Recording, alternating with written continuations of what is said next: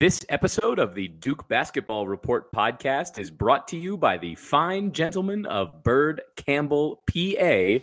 Bird Campbell means business.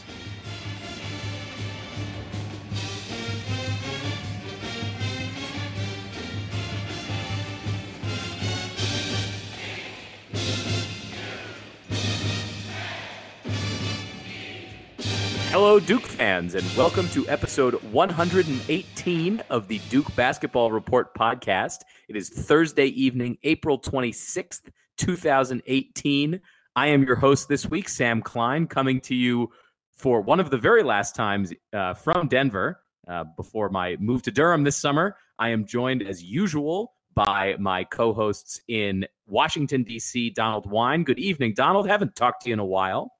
Hey, how's it going? I actually, guys, I have a kind of cool story to tell you. So today I was on, uh, uh, for those of you guys who who out there know what I do in real life, I'm an attorney uh, in my spare time when I'm not uh, talking about Duke basketball. But anyway, I was on a project that uh, coincidentally ended uh, today uh, after eight hours. But while I was at this project, there's only three people, other people on the project, and one guy asked what I did on the side, and he caught me listening to episode one seventeen of this very podcast.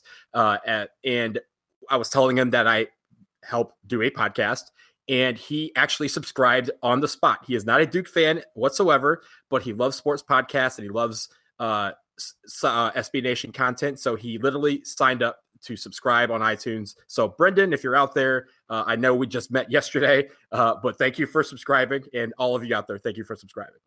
I like it. I like it. And my other co-host is in Atlanta, Jason Evans. Jason, have you gotten any new subscribers to our show recently?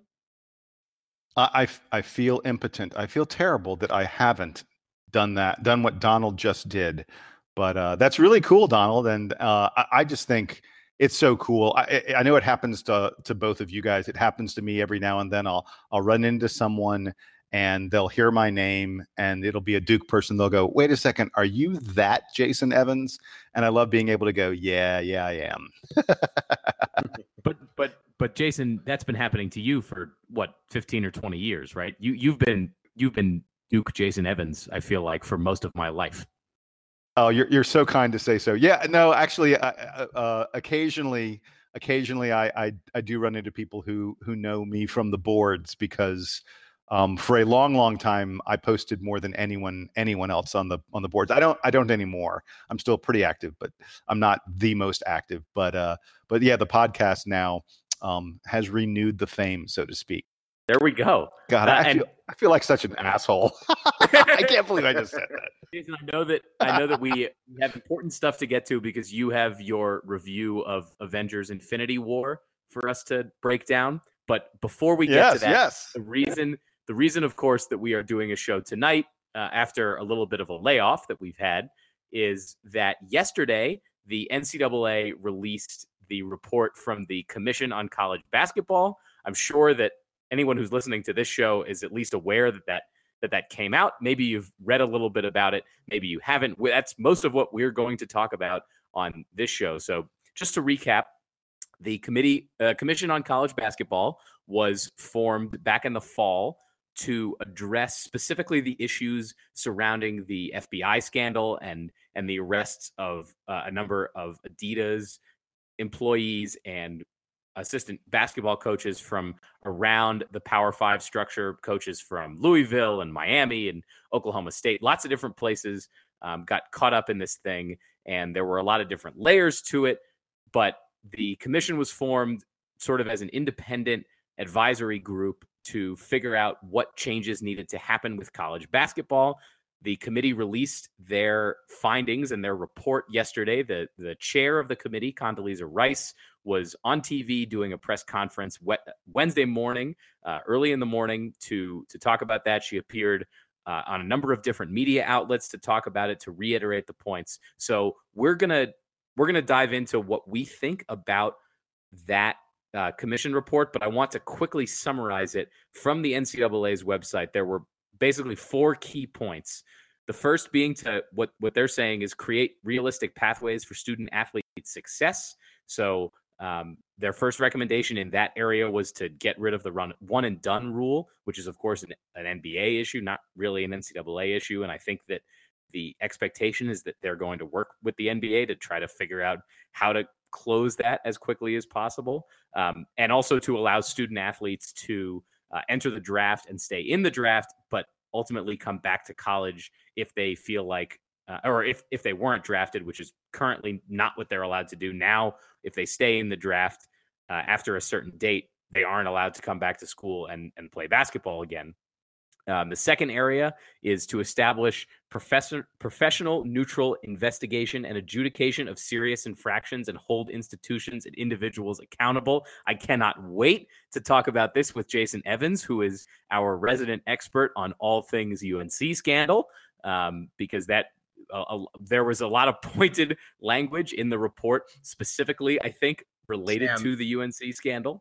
Sam, in my notes, I, I definitely have that bold and italicized.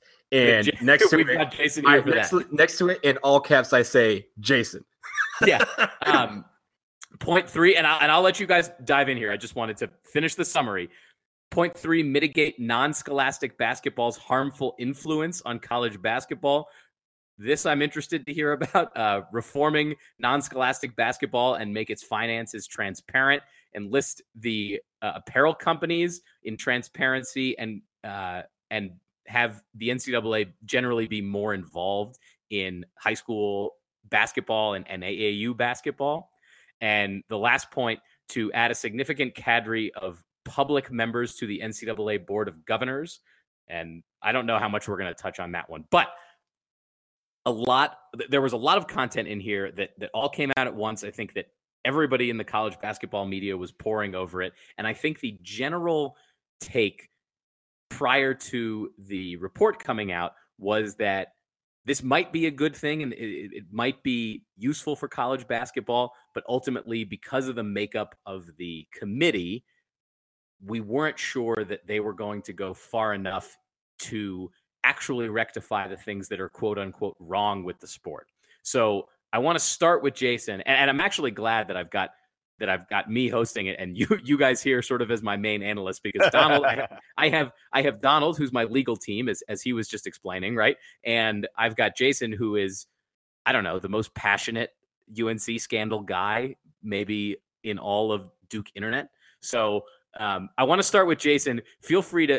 to to tackle any of the individual points or the sort of commission's work as a whole. What were your main takeaways from the release of the report on Wednesday? Well, I'll start by saying I'm probably going to disappoint you guys, unfortunately. And it's almost like I'm U N C scandaled out. I poured out so much when it was going on, and then the N C double A punched me in the gut when they did nothing. And it's almost like I can't muster the hate anymore. So, yeah, there was a whole section of this report that talked about how wrong and terrible and horrible it was that the N C double A was unable to police academics and unable to punish U N C. I don't think they put those letters U N C together in a row in the report. I haven't read the report, you know, word for word, every single word in it, because it's really long. Um, I don't I don't think they ever mentioned North Carolina by name, um, but it was clear what they were talking about. But I, it sucks that the N C double A was not able to punish U N C. And for me, for this commission to come along now, and for one of their major findings to be that the N C double A completely screwed the pooch on that one, and and that the N C double A rules failed everyone involved, and that the N C double A allowed one of their flagship universities to get away with with an abhorrent, terrible academic fraud, for them to come along now and say it, I want to be like, big deal. So what? Nothing's going to be done about it. So, you know, why are you making me get all worked up about it again? Oh. So I'd rather focus on something different. I, I believe that there is a fundamental and essential question for college basketball that I really thought that this commission would address, that this commission would look at and deal with. And the question to me is really, really simple. And this is what it is. Is college basketball, is the game about athletes or is it about student athletes? Are we a minor league for the pros, or we are, are we attempting to provide a college education to these kids? And I don't think this report came close to addressing that fundamental question. Um, and I think that's the thing that really missed in all of this. Because they, I, I think that, like, I, I, I do want to hear more on that to sort of play devil's advocate for them. The very first point in the report is we don't want to be specifically the minor leagues for professional basketball. That being said, they're still trying to create more ways for students to be sort of in both worlds, right? Yeah, but and and you know what I would say? Why? Uh, there's no reason for them to be in both worlds. It, it I I've reached the point where, to me, it doesn't make sense.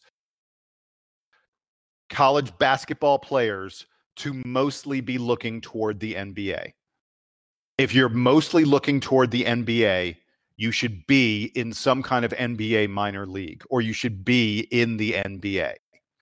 If you're if you, if basketball is going to be your pro career, then at the highest levels, then then I you know I don't know why we're bothering to put so much effort into educating you as part of our university system, because it doesn't appear to me like these guys really want to get an education. And, uh, you know, I, I, we look, need look no further than this year's N B A draft, where one hundred eighty-one collegiate players, one hundred eighty-one guys who are no longer in high school, who are one year removed from high school, and who have not gotten their degree.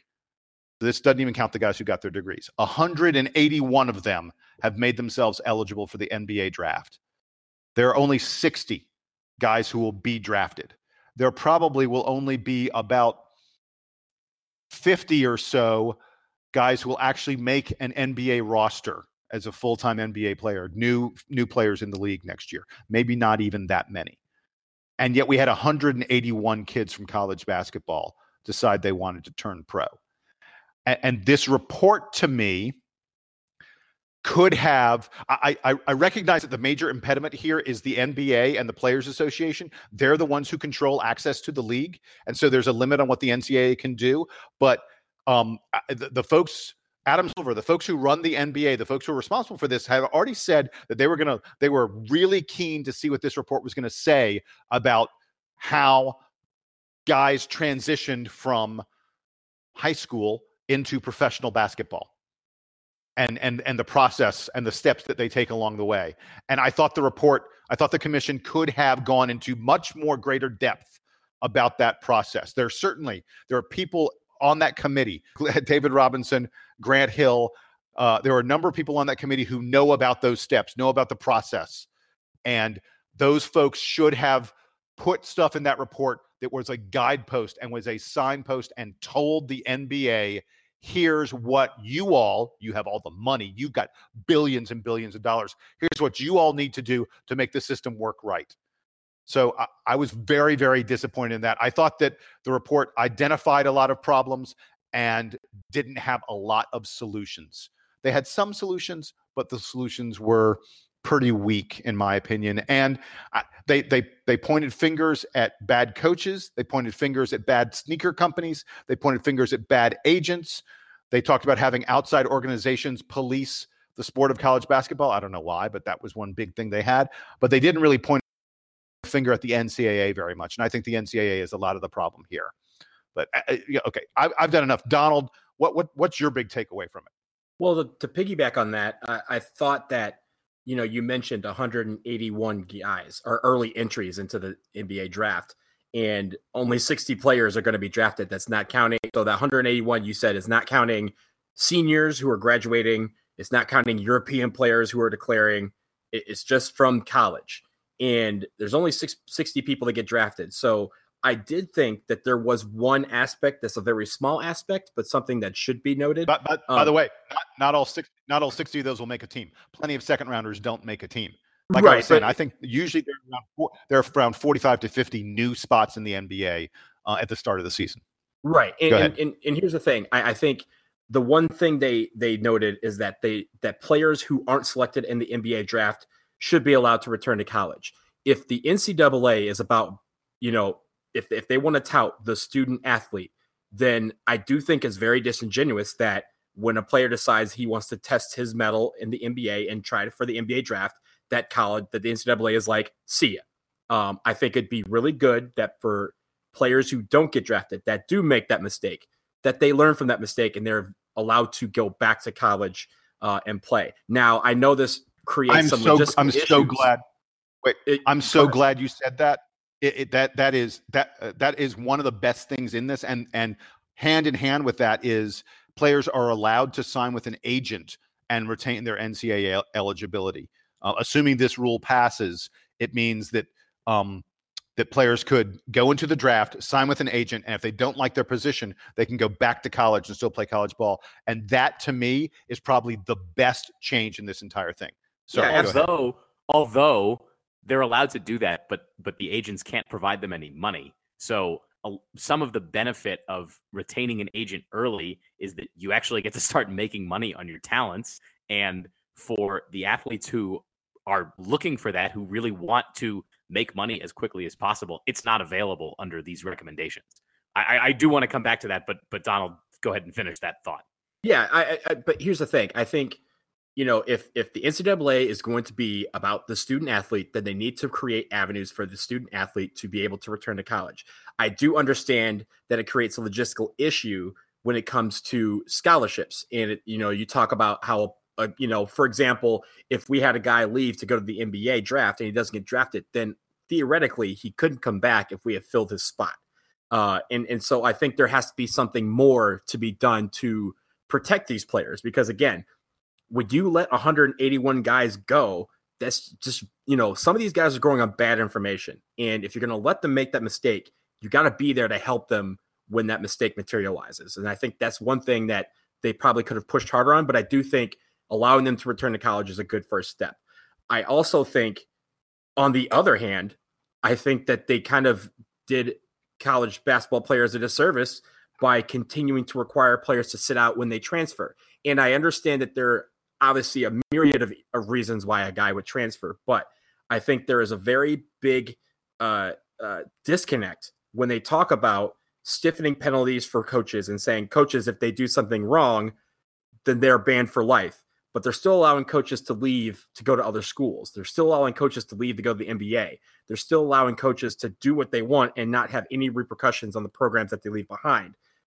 And I, or even on the coaches, like, you know, coaches get all this money and they can leave on a whim, but the players who are left in their wake, they may be in a different situation. It happens everywhere, right? Like, some people switch high schools because they get to a high school, the coach leaves, and the new coach comes in and doesn't think the player is very good. So the coach, so they want to transfer to a high school where they might get some more playing time. It, it happens in every level of basketball. It happens in every sport. And I think that allowing or allowing players maybe a one out, like a one a one out penalty uh, or a transfer uh, for free, I, I think that would allow them to kind of understand that these student athletes are just people. And at the end, if if they weren't athletes, if they're just students, they'd be allowed to do this without, you know, three, four, five times if they wanted to, to get to the situation that works best for them. And finally, before I hand it back to you, Sam, uh, they talked about the one and done rule. I know we're going to talk a lot of it about this, but I want to focus on an individual aspect of it. They talked about if the N C double A, if the N B A did not get rid of the one and done rule, then the N C double A should look at a model of freshman ineligibility or locking up a scholarship for a period of time. But that would mean that if that player left to go to the N B A, that scholarship would remain locked for a period of time, even if that player is no longer there. And I think that is something that, again, would tie back into the transfer rule. It would tie back into the, uh, you know, allowing players to return to college. If a player, if if if the school can lock up a scholarship or, or is required to lock up a scholarship for a player that's not there, that does the programs a disservice. And I think that they really have to take all these issues that they have, that they kind of tried to tackle bit by bit all intertwine. And I don't think they did a good job at figuring out where they intertwine and realizing that logistically and fundamentally, and even just, you know, commonsensically, some of these things that they have, these these recommendations that they make kind of play against each other, and it leaves us back at square one. Well, I think that the problem is that they maintained some of the hypocrisy around, quote unquote, the amateur model that I think they seemed determined to preserve here, despite having to put all these new aspects into the system. And I think a lot of the stuff, Donald, that you just touched on is is all about that. Going back to what you were saying about how coaches can, you know, take new jobs, but but players can't transfer without sitting out.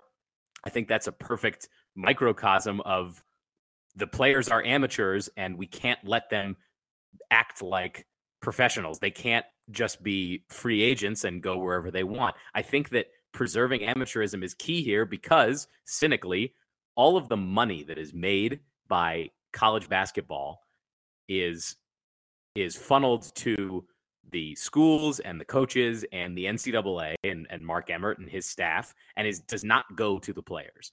If amateurism doesn't exist, some of that money then some of that money stays with with those current stakeholders, but some of it ends up with the players. And the player, I, I don't know what what sort of breakdown of, of, of all that revenue would be, where all the T V money and the advertising and all that would go. You know, if the if the schools were able to let the players like sign their own endorsement deals or things like that, how the breakdown would change, but it would change. And all of the people who make the most money on this whole institution would lose some of that money.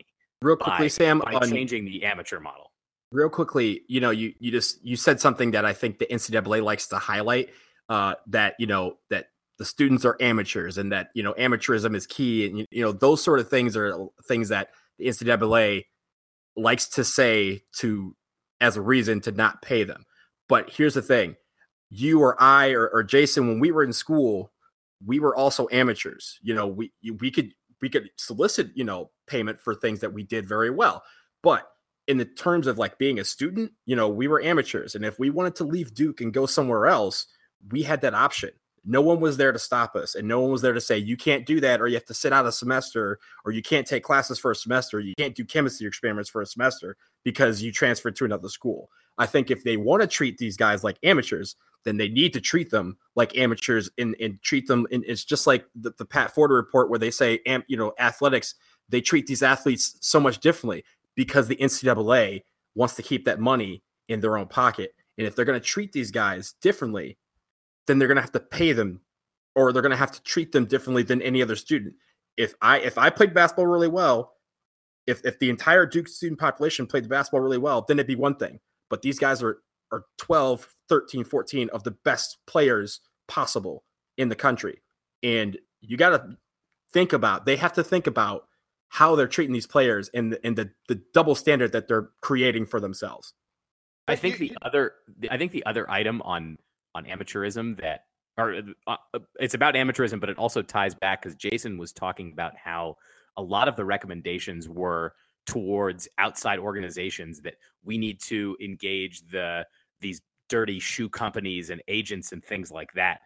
The I think there's a missed opportunity here for the N C double A to acknowledge that the shoe companies in particular are key to this whole thing existing, because the shoe companies put on the A A U events. And they do.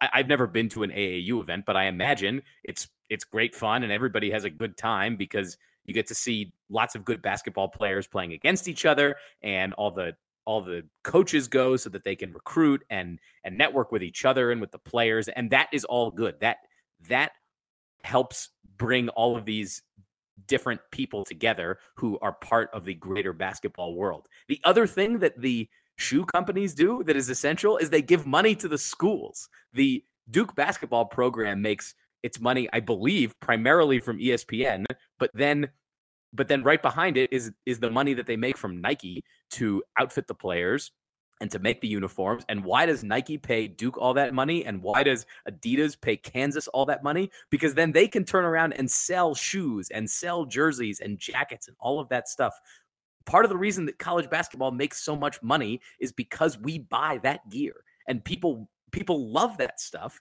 And the N C double A, by by putting the shoe companies sort of off in the corner here and not bringing them in, not bringing the apparel companies into the conversation, putting them on the on the commission and and getting their real input here, I think is doing a disservice to a huge part of the basketball landscape. And and again, comes back to amateurism, because if the if all of a sudden the players were allowed to make money on on their likenesses or were allowed to make advertising revenue, I think the the first companies that would be involved in that would be those apparel companies. And the N C double A, again, is scared of that. They don't want those companies to be able to work directly with the student athletes, because if Nike can pay Marvin Bagley, I don't know, a million dollars while he's in school to be a Nike athlete, then they don't have to go through Duke, and and they can set it up differently. Jason, I know that you were about to jump in with something else.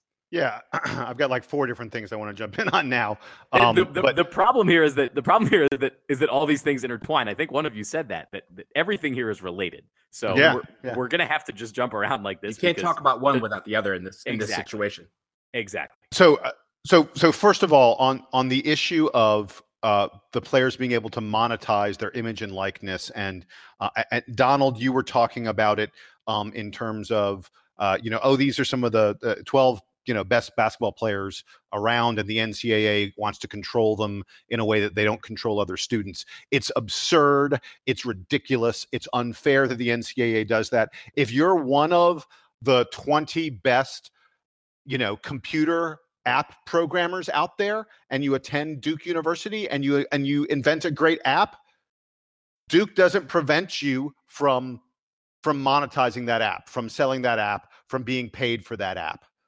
Uh, you know, same thing for a million other different careers. If you're if you're a student who comes up with something and brings value, then you're allowed to monetize that, unless you happen to be an athlete. No, I mean, and Mike Posner, what he he was recording music and putting out albums while he was in school. Like, he was able to make millions of dollars while being in school, but his his classmate had to wait until he became an N B A player to get that money. I'll, I'll give note, you a great. I, I, I'll give you a great I, example. Well, I, I was going to say I made tens of dollars uh, doing a doing a cover of a Mike Posner tune in my a cappella group. So uh, shout out to Mike Posner, uh, the man, for being a great inspiration for us. I, I was going to say you you want a great analogy for this? The Duke porn star, the the the girl who uh, who was a Duke student and and was doing porn on the side to help pay for her uh, her her tuition, was literally, quite literally, monetizing her image and likeness. Her mm-hmm. image was her currency. And the fact that she could do that and the basketball players couldn't is stupid and absurd. And I'm so frustrated and angry at this commission that they wouldn't, that they won't let this kind of stuff happen. Uh, this commission had a chance to really radically shake up the sport, and they chose not to. And that's so disappointing. It's so frustrating. I'm and mad top, about it. On top of that, th- this was one of my big takeaways. The way that Mark Emmert set up this commission and the way that the commission took its job so seriously makes me think that the N C double A is going to take these recommendations. They're going to talk to all of the various stakeholders that they want to engage, like the N B A, like U S A Basketball, like potentially these shoe companies. They're going to quickly, like Mark Emmert said they want to, quickly implement as many of the changes as they think are feasible and, and that they agree with. They're going to do all of that. And then, because they want to put this whole thing behind them and they don't want all these image problems anymore, they're going to forget about it. And they're, I doubt that there will be another opportunity like the one that just closed for people to make serious inputs to what needs to change about college basketball for it to work correctly, and for those ideas to get to get digested by the people in power and implemented. Because oh, you, you have hit, you are exactly right. You've hit the nail on the head. We we had this, and that's the reason I'm so mad about this. We had this window, we had this opportunity to really change the sport. And the the sad thing, the unfortunate thing, is that this commission didn't go far enough, didn't even come close to going far enough. And I think it's really interesting. I, I haven't, I've been looked, looking around. I haven't seen any articles where people go, wow, clap, clap, clap, applause, applause, applause. The commission did exactly the right thing. Virtually every article, very every analysis I've read about it says, yeah, there's some good stuff in here, but they failed on X Y Z P D Q. They failed in so many different areas. It's like universal, the criticism of them. We're not the only guys saying that these guys blew it. And and it's such a pity, Sam, as you identified, that that this commission, if they'd come back with radical stuff, the N C double A would have adopted radical stuff. That was the opportunity, and it's gone. Right. So and wait. So I want to. This commission I, I, had all that power, and and I was going to say that that it's not like the good ideas aren't out there. We talk about them, and we're you know in the college basketball media landscape, we're we're a tiny corner of it, right? Yahoo and and C B S and E S P N writer and at The Athletic, all writers from every one of these major publications espouse a lot of the same ideas about how to pay the players and how to make sure that that everyone is represented appropriately and and all all, of the, all the various things that go into this. Writers uh, at at every outlet publish stories multiple times a year about what they would do as, say, the college basketball commit. If they were the college basketball commissioner, if Jay Billis was the college basketball commissioner, what what all the changes would be. These ideas are out there. They are not new. They get repeated every year, and and they seem to be the same. Most of them have the same and, idea. And they're mostly the same, right? I, I and my guess would be that Mark Emmert does not read any of those articles, but among the people on this commission, I would have hoped that they were more in tune with with those ideas, that that Grant Hill reads Gary Parrish or or that he reads Dana O'Neill or, or whoever your favorite college basketball writer is, and that he's he's more thoughtful about that than Emmert is, because I don't think that Emmert is in a position to be that kind of guy, because he has to represent this big organization and he needs to he needs to protect all of all of his people, um, and and that's where the big miss was. But you were saying, okay, so I want to do a little game with you guys. I think this is a, a great spot for us to do it, because we just set we just set it up perfectly. And my game is this. I want each of you, and after you guys go, I'll go. Let's pretend like one of the recommendations of this commission was, they said, and as our final recommendation, Sam Klein, Donald Wine, and Jason Evans are in charge of college basketball. In fact, you're in charge of all of basketball, and you may implement one thing, one change. So if you were Commissioner Czar, if you were in charge of the sport and you could do one thing, Donald, I'll go to you first. What would that one thing be? This is difficult because, like I said earlier, uh, you can't really talk about one thing without the other, but here I'll, I'll do as best as I can. The one thing I would do is go straight to the N B A and institute a rule that everyone is eligible outside of high school. And if two things, one, if they are drafted in the second round or not drafted at all, and they enroll in college, they have to stay for three years. Uh, well, wait, wait. Uh, so that's a, help me understand that. That's, so a, big, if that's they, a big change. If they want to go to the N B A, they they and they aren't after in the first round, they have to stay in college? No, no. They they can make the option to go to college. So, no, so in other words, just like uh, uh, the b- baseball draft. Baseball, if you get drafted, you don't necessarily have to sign. You can take that draft position and say, ah, I'm going to go to college instead. But if the okay, guys... Okay, gotcha, gotcha. So in, in, so in other words, if you are drafted outside of the first round, so that means not a guaranteed contract. If you're gra- drafted outside the first round or not at all, you can still go to college. But if those guys go to college, they have to stay for three years. See, I'm not sure that that actually fixes a lot of the problems, because you'd have guys whose stock changes dramatically in those three years. And I think that you're unnecessarily limiting some of those players, like, say, a, a Frank Jackson or a Trae Young, who don't think they're going to be one and done players, who all of a sudden find out they're good enough to be in that one year or maybe two years, Luke Kennard being another one. And and now you're forcing them to stay in college. I don't know. How does that how does that ad- address the the issue of the the players sort of getting what's theirs? I think at the end, the players, we've talked about this on, on this podcast and in everywhere for, for quite a while. I think in the end, when we, when we're discussing players that you're like, hey, this guy should not be playing in college, should be in the N B A. We're not talking about one hundred eighty-one players. We're talking about maybe ten to fifteen. And I think the other ones, I think what they can do is just like, you know, it, this may, again, this may take some work with the N B A. Maybe the N B A ex- extends the draft by a round or two so they can draft more players, especially anticipating some of these players to go to college after they get drafted. But I think in the end, I think what it does, it solidifies the programs. And when you have a program, you you you're the players are, I'm sorry, the coaches are going to go after players that are, are good, but also guys that they know uh, they can shape around for three years, or they can build into a program over three years. And I think if you do that, if I think two years isn't enough.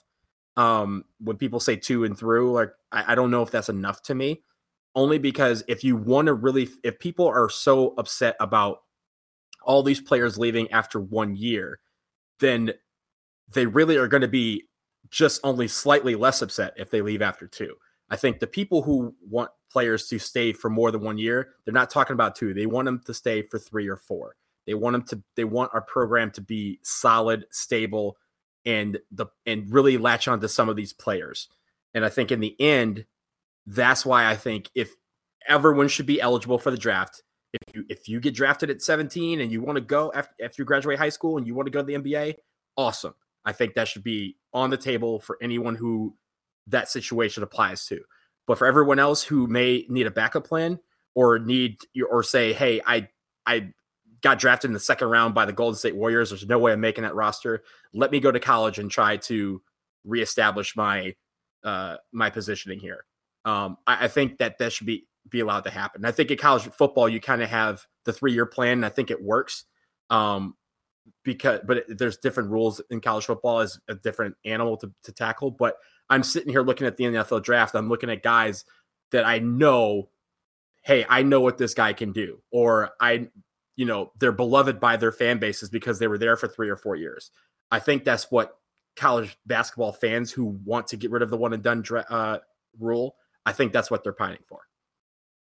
I'm going to, uh, I'm going to know, quickly, if... I'm going to quickly issue a rebuttal to Donald's idea um, mm-hmm. because I don't think we have this on the show, and then I'm going to share my, my recommendation. So the, the problem, Donald, that I see with that general plan is that if you're following the baseball model, you're going to end up with a baseball-like system where the college game is is way undervalued relative to the professional game. I don't think that the N B A is going to end up with a minor league system that is as extensive as baseball's is, where mm-hmm. every every Major League Baseball team has, I think, six or seven minor league affiliates that, that all represent different levels, or, or or maybe it's five of them that all right. represent different levels, and, and players progress through those. They don't necessarily spend like a whole year in each of them, but they do, they do come up through just about every one of those levels before making it to the major leagues. I don't think that would happen because Marvin Bagley could have played in the N B A this year. He wouldn't have sat in the, in the double A team, but you, by doing it that way, you end up with college programs that get much worse players because the guys who are fringe N B A prospects are going to want to make money, and the and college basketball, I think, you know, some number of years down the road after you implement that system would start to look more like college baseball, where frankly there isn't as much attention on it and the quality of play isn't as good. I think that there's some understanding that the reason that college basketball is so prominent is not just that it's affiliated with the schools, but also that the level of play is high enough and entertaining enough that fans are interested in watching that as an alternative to the N B A. Not that they're on the same level, because we know they're not. Um, it, that's not the case in any sport. But in baseball, th- there isn't a big present media presence for college baseball. I'm a huge professional baseball fan. I watch lots and lots of Major League Baseball. And I think when I was in school, I went to like two, maybe three Duke baseball games because it's just such at a it's at a, such a lower level that it just doesn't register for me. So that would be my, mm-hmm. that would be kind of my issue with it, is that you, you might, I would think that you would kill college basketball in a way that you couldn't bring it back up if you implemented that model. Not that I think it couldn't work. Um, just that I, I think you would really change the sport. Now, no, that's, for, I think that's, that's a fair, that's a fair, uh, counterpoint to it. I don't know if I agree yeah. with all of it, but it's a fair counterpoint. Now, as for my recommendation, the thing that really gets my goat and that I have talked about a lot is the players not being able to make money on their likenesses. And I, and Jason touched on this. So if I was getting to put something into this report, I would change the relationship that, that currently exists between the schools, the players, and the, uh, and the apparel, say the apparel companies, but it's really all the companies that advertise with the school. So Duke has Nike, but then they also have um, lots of other companies. I think Continental Tire is a big supporter of Duke basketball. Any of the companies that have ads during the games, who have ads in Cameron, who uh, Delta Airlines, I think, sponsors Blue Devil Network. All of those companies, I think, should have uh, more open relationships directly with the players. And the the way that the school is involved here is that I think the school should be able to provide the, you know, the agents, I guess the, the agency for connecting the players with those advertising opportunities. So if Delta Airlines wants to sponsor Marvin Bagley's dunks, then the Delta Airlines representative, who already works with Duke Athletics on advertising, can come in and say, we want to sponsor Marvin Bagley. They all get together. Marvin has, has his agent that he's, that he's allowed to have on the side, because That that's already part of the recommendation here. And the players can work more directly with those companies. It helps them. I think it, it gets rid of some of the uh, the underhanded money. I think the money that comes from the shoe companies, you know, a lot of what was in this F B I report and in the investigation is about the shoe companies funneling money to the players and the, and the coaches.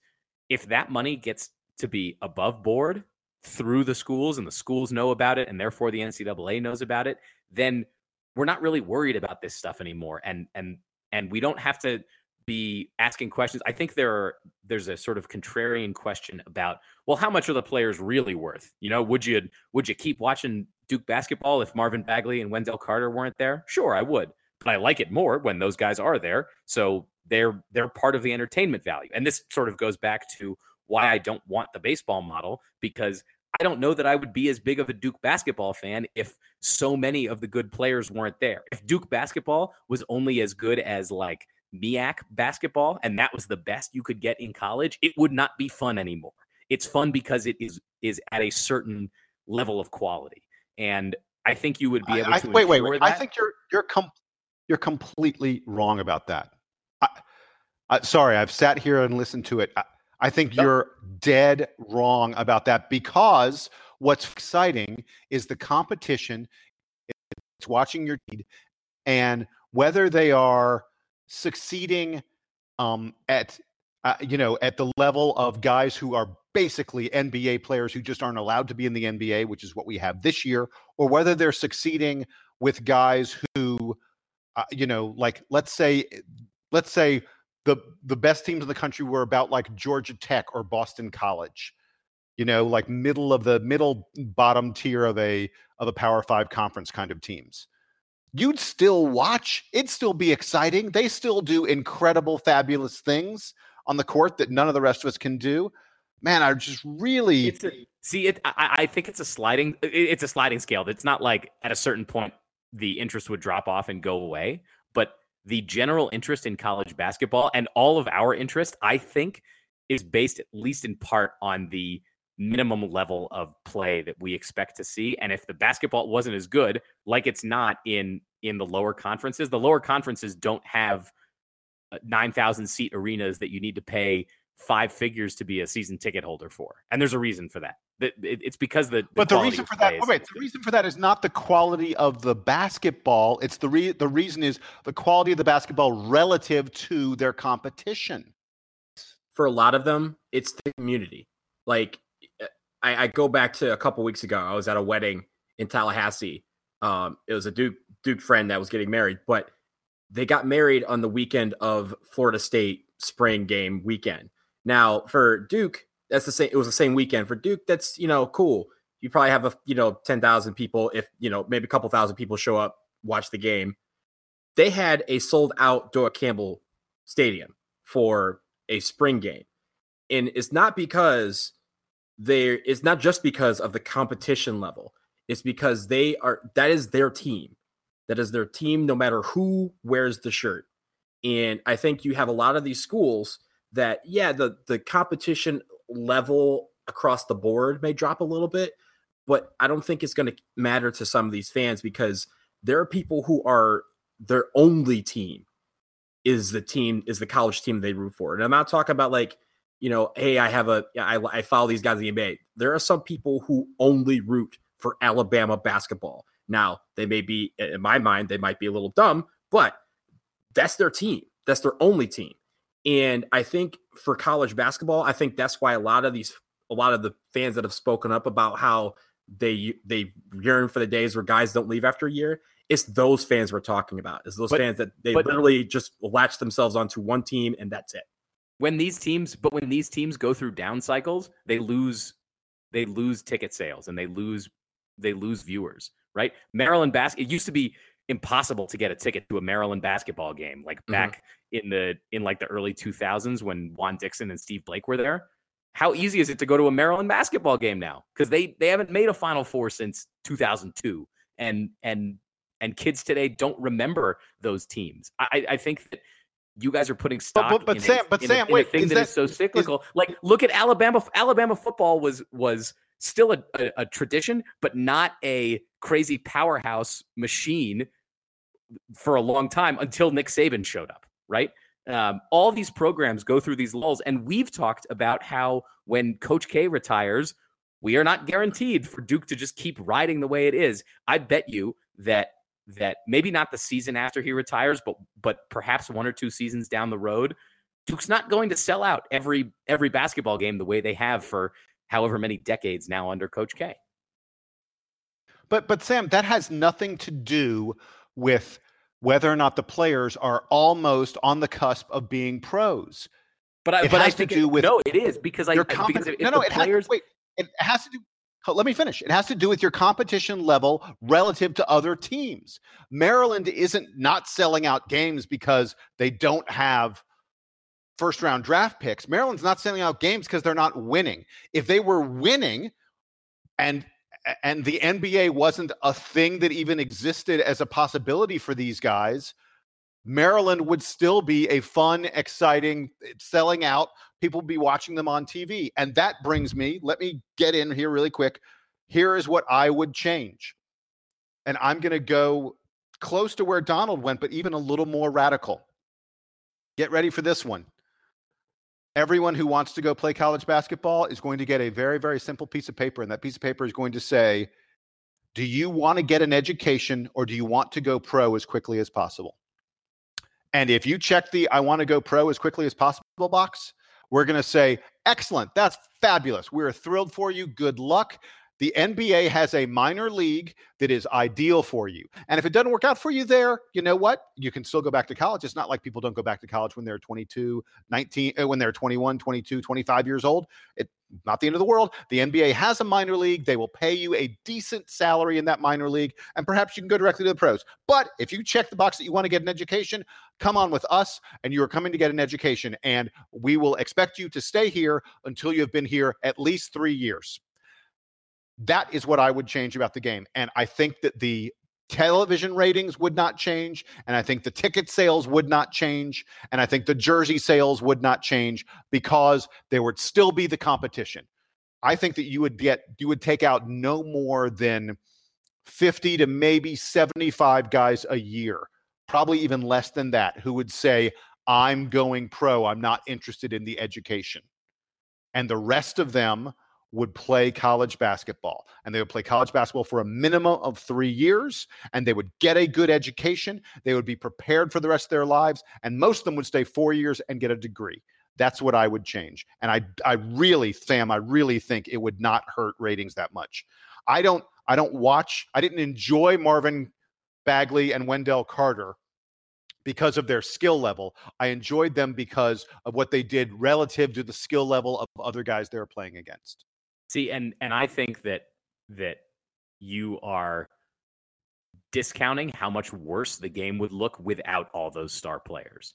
And and and you you and I and, and Donald, we might still be invested in Duke basketball, and we might still, you know, shell out for for Duke apparel and, and try to go to games and buy tickets and, and, and all the things that we do. But we represent a, a you know, the ninety-ninth percentile of of all the people consuming college basketball. I think the interest in the sport, if you took away that top slice of talent, would would dip dramatically. I think that the N C double A tournament would still be fun, but E S P N wouldn't be paying the A C C tens of millions of dollars a year for the for the right to broadcast the games, because I just don't think the interest would be there anymore. I, I, I agree with you that that people are big Duke fans because they win, um, that they're better than their competition, but people don't tune into lower conference Division One basketball games, even even from you know schools with with uh, big alumni bases and things like that, because it, the basketball just isn't as good. It, it isn't as much of a thing. Um, the, they might sell out their arenas because their arenas hold three or four thousand seats, um, but but they're not getting on T V all the time, and therefore they're not getting that money. And that and there is a finite amount of money that sort of, let's say that that that people in the country, basketball fans in the country, are going to pay for their basketball entertainment, whether they get it from the N B A or or the N C double A or the G League or wherever it comes from. And if college basketball's t- level of talent dips enough that people like dip so much, people aren't going to watch it anymore. Then they'll watch the G League and they'll pay attention. Look at, I'll go back to baseball. I'm not saying that people watch so much minor league baseball, but minor league baseball gets, gets way more ticket sales and way more attention than college baseball does, minus perhaps maybe during the College World Series, which is like a week and a half in June. And, and, If you're a baseball, if you're a big baseball fan, you follow who like the prospects are. The prospects matter because they're affiliated with the pro teams, not not because of which colleges they went to. It, it's a totally different system, and the colleges, the college baseball teams, I don't think make very much money, um, and they don't get very much attention. They're not really on T V. If you want to watch a Duke baseball game, you have to stream it, and and I, I don't even know if you can stream all of those games because honestly, who knows a thing like that? I think it's it's it's interesting to think about. But at a certain point, we, not we, the three of us on the show, but but Duke fans, I think, would start to lose interest. And and I would like to protect that by giving the players more opportunities to be the the brands I think that they're capable of being. And and I hate I hate that I'm saying things like that, because there was a time not so long ago when I thought all that stuff was really stupid. And I and I wish that it was the students come and, and their students first and, and all that kind of stuff. But but we're past that. And it, it, I think it's too late now. And if we wanted if we want college basketball to be the best that it can be, but also to be equitable to to those who are most invested in it, that's the way it would have to go. Agree to dis- agree to get, disagree, Sam. I, I I I think the competition is what makes it, not the skill level. But I, I, uh, Donald, why don't you why don't you finish this discussion? Yeah, huh? no, I, Sam, I do I do think you brought up kind of a, a, a key interesting point in this debate. We've been going in circles for quite a while, but it's been good because you're you're right. We are the ninety, we are the the ninety-nine percentile of people, of Duke fanatics. We we literally talk about it and record it so other people can listen to us talk about it. Uh, but We're not. I think in this whole thing, and, I, and, and if I want, if I could amend my uh, one thing to add a, a subsection B, I think the commission should be made up of not just diehards, but the casual fans, because I think the casual fans will provide a unique perspective. I grew up as a Michigan fan. It wasn't because my dad went to Michigan, and it wasn't because my uncle or anything went to Michigan. It's because that was the school, that was the tradition. My my uncle worked for the university. It was a tradition. A lot of people, the reason why they are Duke fans or they're North Carolina fans or, or Alabama football fans is because of that tradition. And I think in the end, some of those people are only in it for the tradition. Some are in it for, as as as Jason says, some are in it for the competition. Some think that the competition is great relative to the rest of the rest of college basketball. Some people are in it for the tradition, but I think all of those perspectives should be represented on this commission And the only thing that the N C double A knows how to do is to talk to the moneymakers. And I think that's really where this commission is missing, is because this th- these things talk to the moneymakers, and really who's going to be left out, not just diehards, but also the casuals.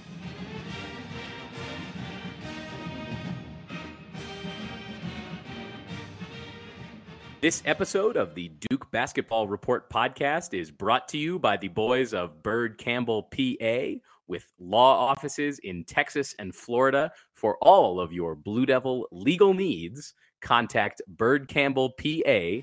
Bird Campbell means business.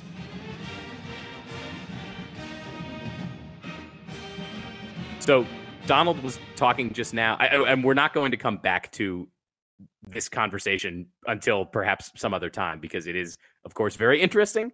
Um, but Donald was talking about all the different factors that go into Duke fandom. And I actually had a thing I wanted to share with our listeners. Uh, I'm going to post about it on the board. I know that um, that there was going to be something on the D B R main page at some point this week about it.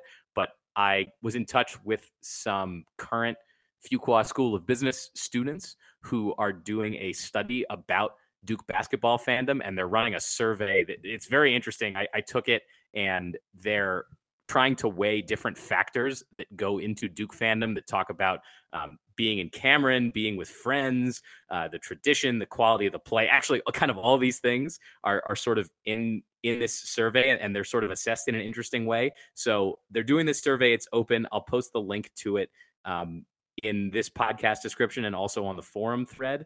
And I believe that the that if you take this survey and you give them your email address, you're entered into a contest to win a basketball signed by Coach K. So um, it only takes like five or ten minutes. Help out some Fuqua students who are who are doing an interesting study on Duke basketball, and and you might win a very cool prize.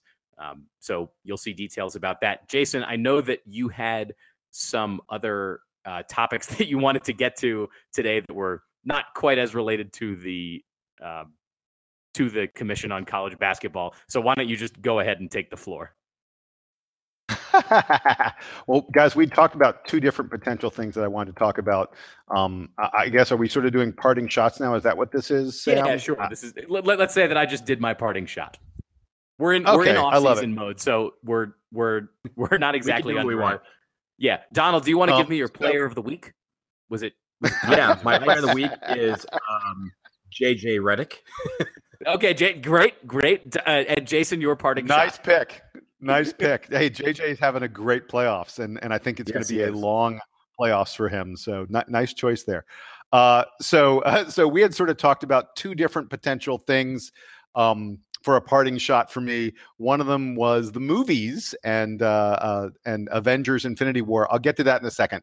I want to do the first one first, because this is still the Duke Basketball Report podcast, and there's a Duke basketball thing that I want to bring up. Um, on April sixteenth, uh, just about a little less than two weeks ago, uh, Vic Bubas died. He was ninety-one years old.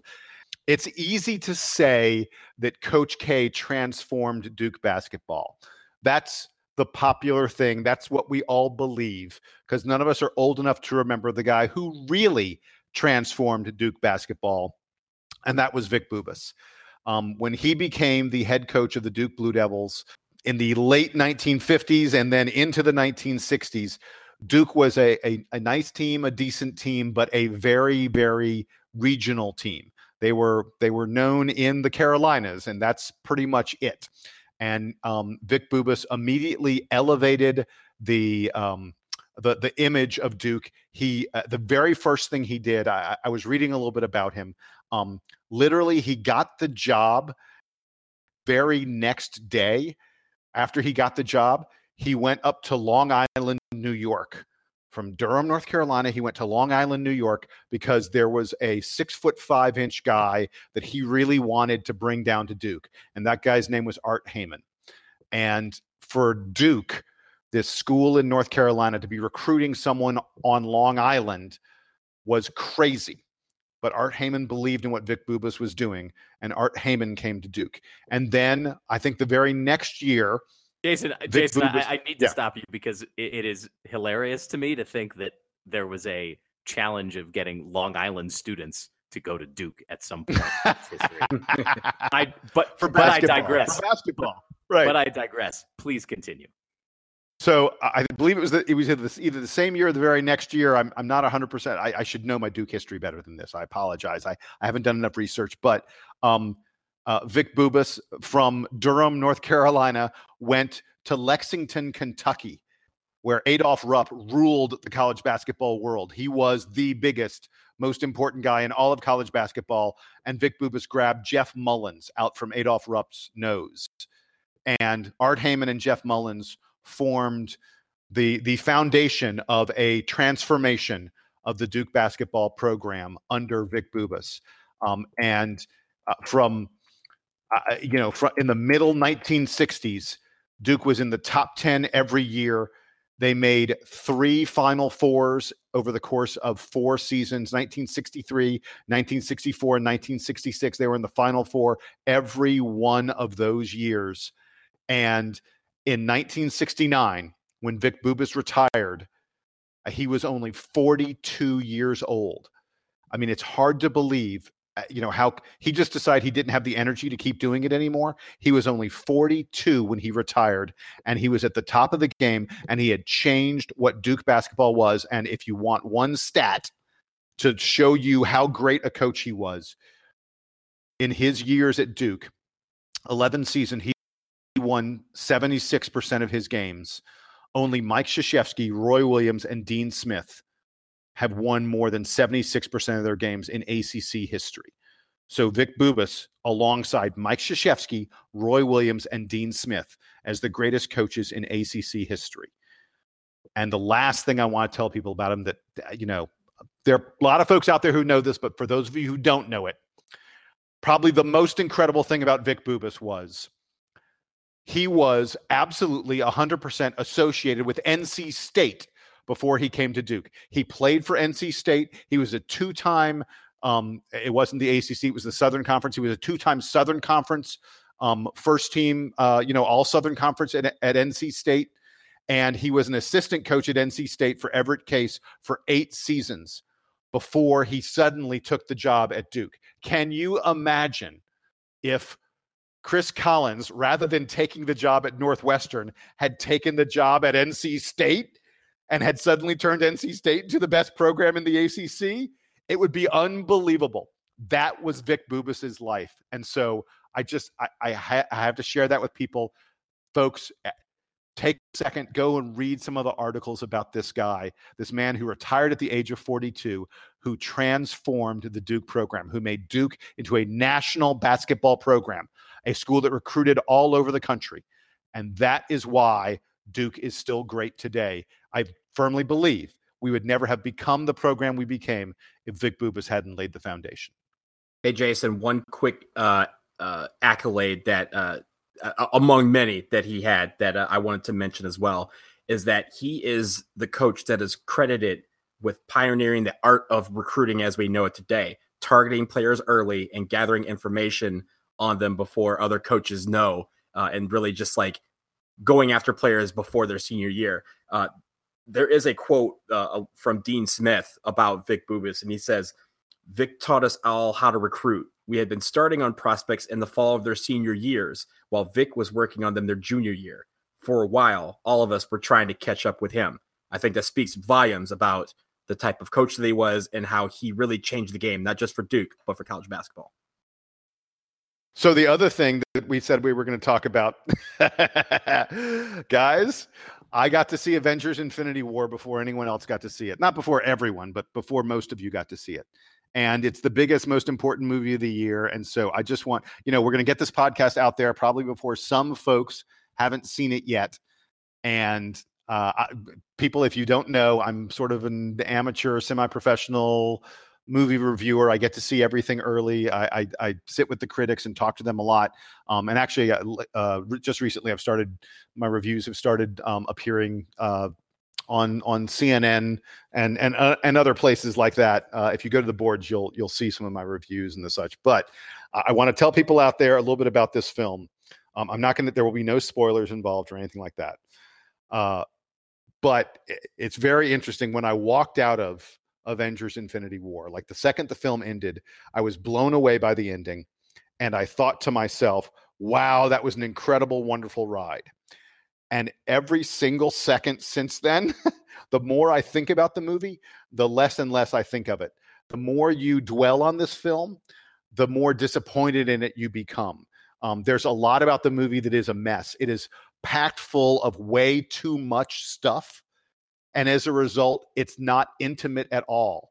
And I'm really disappointed because uh, Anthony and Joe Russo, the, the guys, the brothers who directed this film, um, the previous films they've made in the Marvel Universe, the first Captain America film, the second Captain America film, and Captain America Civil War.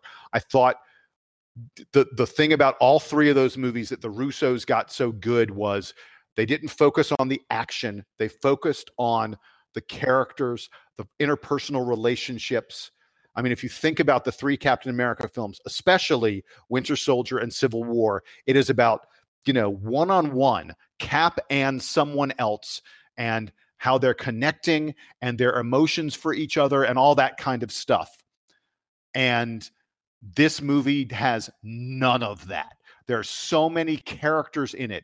It's so chock full and packed full of stuff that there's no time for anything intimate. There's no time for characters. And it's a it's a huge failing of the movie. It's fun. It's a blast. There's tons of fighting and action and things like that. But it's too big a story, and I wish it had been smaller, which seems crazy. But but that's that's the problem I have with it. And then the other thing, Donald, you mentioned you're interested in seeing it, but but I I I, I asked you, I said, hey, Donald, have you seen the Guardians of the Galaxy movies? No, not all of them.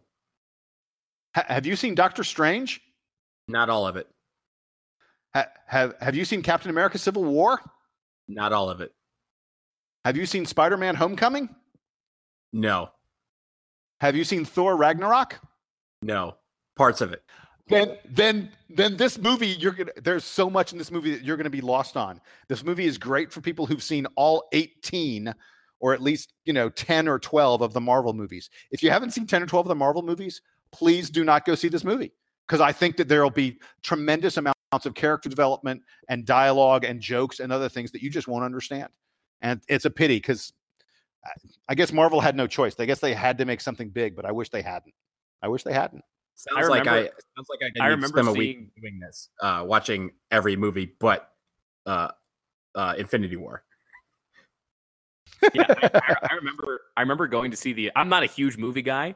I did see the Avengers in theaters, and I guess because I missed Thor, I was like totally lost on the plot of Avengers because the bad guy in Avengers was the bad guy from Thor and so, Loki. Yes. Yeah. Yeah. And, and so uh, I, I still enjoyed the movie and I thought it was fun, the original Avengers, but I really had no idea what was going on.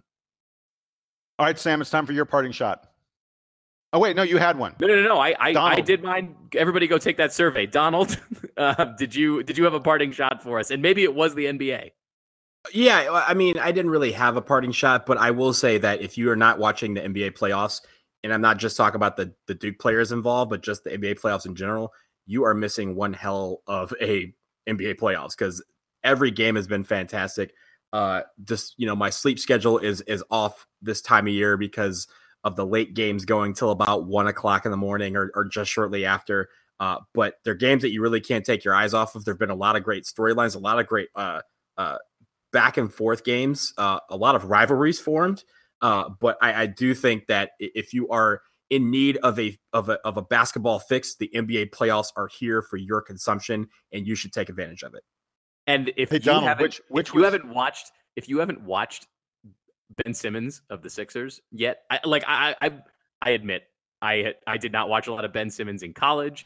I don't watch a lot of N B A regular season. I just don't make time for it, but I have watched some of those some of those Sixers and, and Cavs games. Oh my goodness, Ben Simmons is amazing. He is he has been tremendous this entire playoffs. And honestly, this whole season he's been he's been tremendous, but he's taken it to another level in these playoffs. Hey, he's he's the next Magic Johnson, right? I mean, doesn't doesn't his game remind you of Magic Johnson? Oh, absolutely. Yeah, yeah there's, it reminds there's me a lot of a of a player who retired when I was two. Oh. Damn it! I'm Sam. sorry you missed Magic Johnson. Yeah, that's your fault. That yeah, it's, it's definitely hey, my fault. Donald, which which was more amazing? What Russell Westbrook did to lead his team from, like, they were down twenty-five points midway through the third quarter or something like that. Mm-hmm. Russell Westbrook basically just said, okay, I'm taking over the game. Or what LeBron James did in the final five seconds against Indiana, which was more amazing. All right. All right. Let me, you know what? Let me talk about this Cavs game. Okay. So that game happened in game four, and the, you know, I have, I have a, a group meet text with uh, some of my homies from back home. We talk about basketball all the time. We're, we're live talking, you know, texting each other about the playoffs. So in game four, all right, this is the game in uh, Indiana. Indiana's up three with like two minutes left. And we're like, if Indiana can't close this out to go up three one, this series is over, Cavs in six. And they, of course, let the Cavs back in it. And the Cavs ended up winning in overtime. And we're like, well, that that's a wrap. Again, in game five, the Pacers had a chance to win the basketball game, and they just couldn't do it. And they gave it, it's it's like you knew it was coming. And as soon as they the ball went out of bounds with three seconds left, and it was Cavs ball, everyone on planet Earth, Mars, Jupiter, and maybe even Saturn knew LeBron James was getting the basketball. They knew he was going to try and take a jumper. And you knew it was going in. As soon as he released a shot, I didn't even have to look. I just looked. I basically just looked at the at the net to watch it go whoosh. And look, the Indiana Pacers have had two chances, two great chances to go up three games to one, three games to two, and they let LeBron James beat them twice. So uh, Cavs are going to win in six, but I do think, and this is probably a bold statement right now, I do think that the team that is playing the best in the Eastern Conference is the Philadelphia seventy-sixers. And it's, it's as Sam said, they are fun to watch. And they are also not uh, not giving a damn about who they piss off along the way, because I think a new rivalry was formed between uh, the Sixers and the Heat. Uh, I think the, the series was fantastic, but I do think next year those are going to be some games to watch. And uh, I now, if you didn't trust the process before, you're going to trust it once you watch these seventy-sixers play. Uh, it is it is a process that has come full circle, and these guys are really, really playing very good basketball. Did, did yeah, you know, sorry, Sam, I, I, did, I, I made a mistake earlier. I, I said that the Sixers were playing the the Cavs. I know that's not true. Oh, yeah. I, I mean, honestly, it comes down to everyone thinks that, look, the team to beat is the Cavs because LeBron's playing for them in the Eastern Conference. Until and LeBron someone, hasn't missed LeBron hasn't missed a final since I was in college. Right. Is is until someone knocks off the king, they are the team to beat. But I do think the Raptors have some has some good players in them that, that they're playing pretty well. Uh, they're in a b- battle with the with the uh, Wizards, but the team that's playing the best is the seventy-sixers. It's not the Cavs. So uh, if there's a team that, like, as of today, I say could beat the Cavs, it's the Sixers. But again, the great thing about these playoffs is tomorrow brings something else and brings another storyline and brings another thing to debate. It's absolutely great basketball is being played right now in the N B A. So uh, I think I think the Cavs are in huge trouble, uh, whether they beat Indiana or not. Um, as you just identified, they're in a dogfight with Indiana, and Indiana's just not that good. And I mean, the Cavs really. It, it it takes it's taken a little bit of a miracle for the Cavs to be up three two. They should be down three two. Um, you know, they absolutely should be down three two, and it should be they should be down three two going back to Indiana. Um, when they face the Raptors, and beyond that, when they face the seventy-sixers, I, I don't think the Cavs have enough. I mean, LeBron LeBron is great. He's amazing. He's a force of nature, and the rest of his teammates suck. Look, there was so one I, game where the only reason they won is because he literally scored the first like sixteen points of the game, and they still almost lost that game. So yeah, you're right. I think LeBron is doing his job, but his his supporting cast uh, around him has to really do a lot more to uh, to make them the team to beat. As of right now, they aren't. And meanwhile, and he's he's he's yeah. averaging. Wait, wait, he's averaging forty, almost forty-three minutes per game. In in this series, and this is, uh, by the way, the series is going to go seven, I think. The, Indiana's going to win game six. Donald, you're wrong about that. Indiana's going to win game six. The series is going to go seven. Uh, LeBron's getting up there. He's got a number of years in the N B A, and the playoffs take a, a toll on you. He's going to be very tired facing a really good Toronto team. I think they don't get past that series. And and whatever happens in the East, they have to contend with whatever juggernaut comes out of the West. So because that we, would that would did, be Houston, we, and and yes, it does not matter. Houston is winning the title this year. Golden um, State, right? And see, see, well, that's that's why I said whichever no, of the powerhouses no, come no. out of the West. We can we no, can uh, talk about that. Is on more hurt than you think. Steph is more hurt than you think. They got Quinn Cook, though. Come on, Jason, you got to have some faith in our boy. I love me some Quinn Cook, Quinn but Cook. He's no Steph Curry. All right. Well, th- this is, I think, has been the episode of this show that we have disagreed about things the most, and so I want to thank the two of you for being civil and and thoughtful. And to everybody listening, in case you have ever been concerned through the history of this show that all we do is agree with each other, that's not the case. So uh, we're going to wrap it up there. Don't forget, if you love the show, you can subscribe to us on iTunes or Google Play, Stitcher, or SoundCloud. Uh, make sure to leave us a five-star review. If you don't like the show or you had concerns or questions for us, feel free, of course, to email us at d b r podcast at gmail dot com. Once again, that's d b r podcast at gmail dot com. Uh, we've gotten a handful of nice notes recently. I, I think we've responded to all of them. If we haven't, well, we're jerks, and and we should probably be better at our jobs. Um, and if you want to sponsor the show, like the fine folks at Bird Campbell do, you can also email us at that same address, and we will set you up with a sponsorship. So for Donald Wine and Jason Evans, I am Sam Klein. This has been episode one hundred eighteen of the Duke Basketball Report podcast. Duke Band, take us home.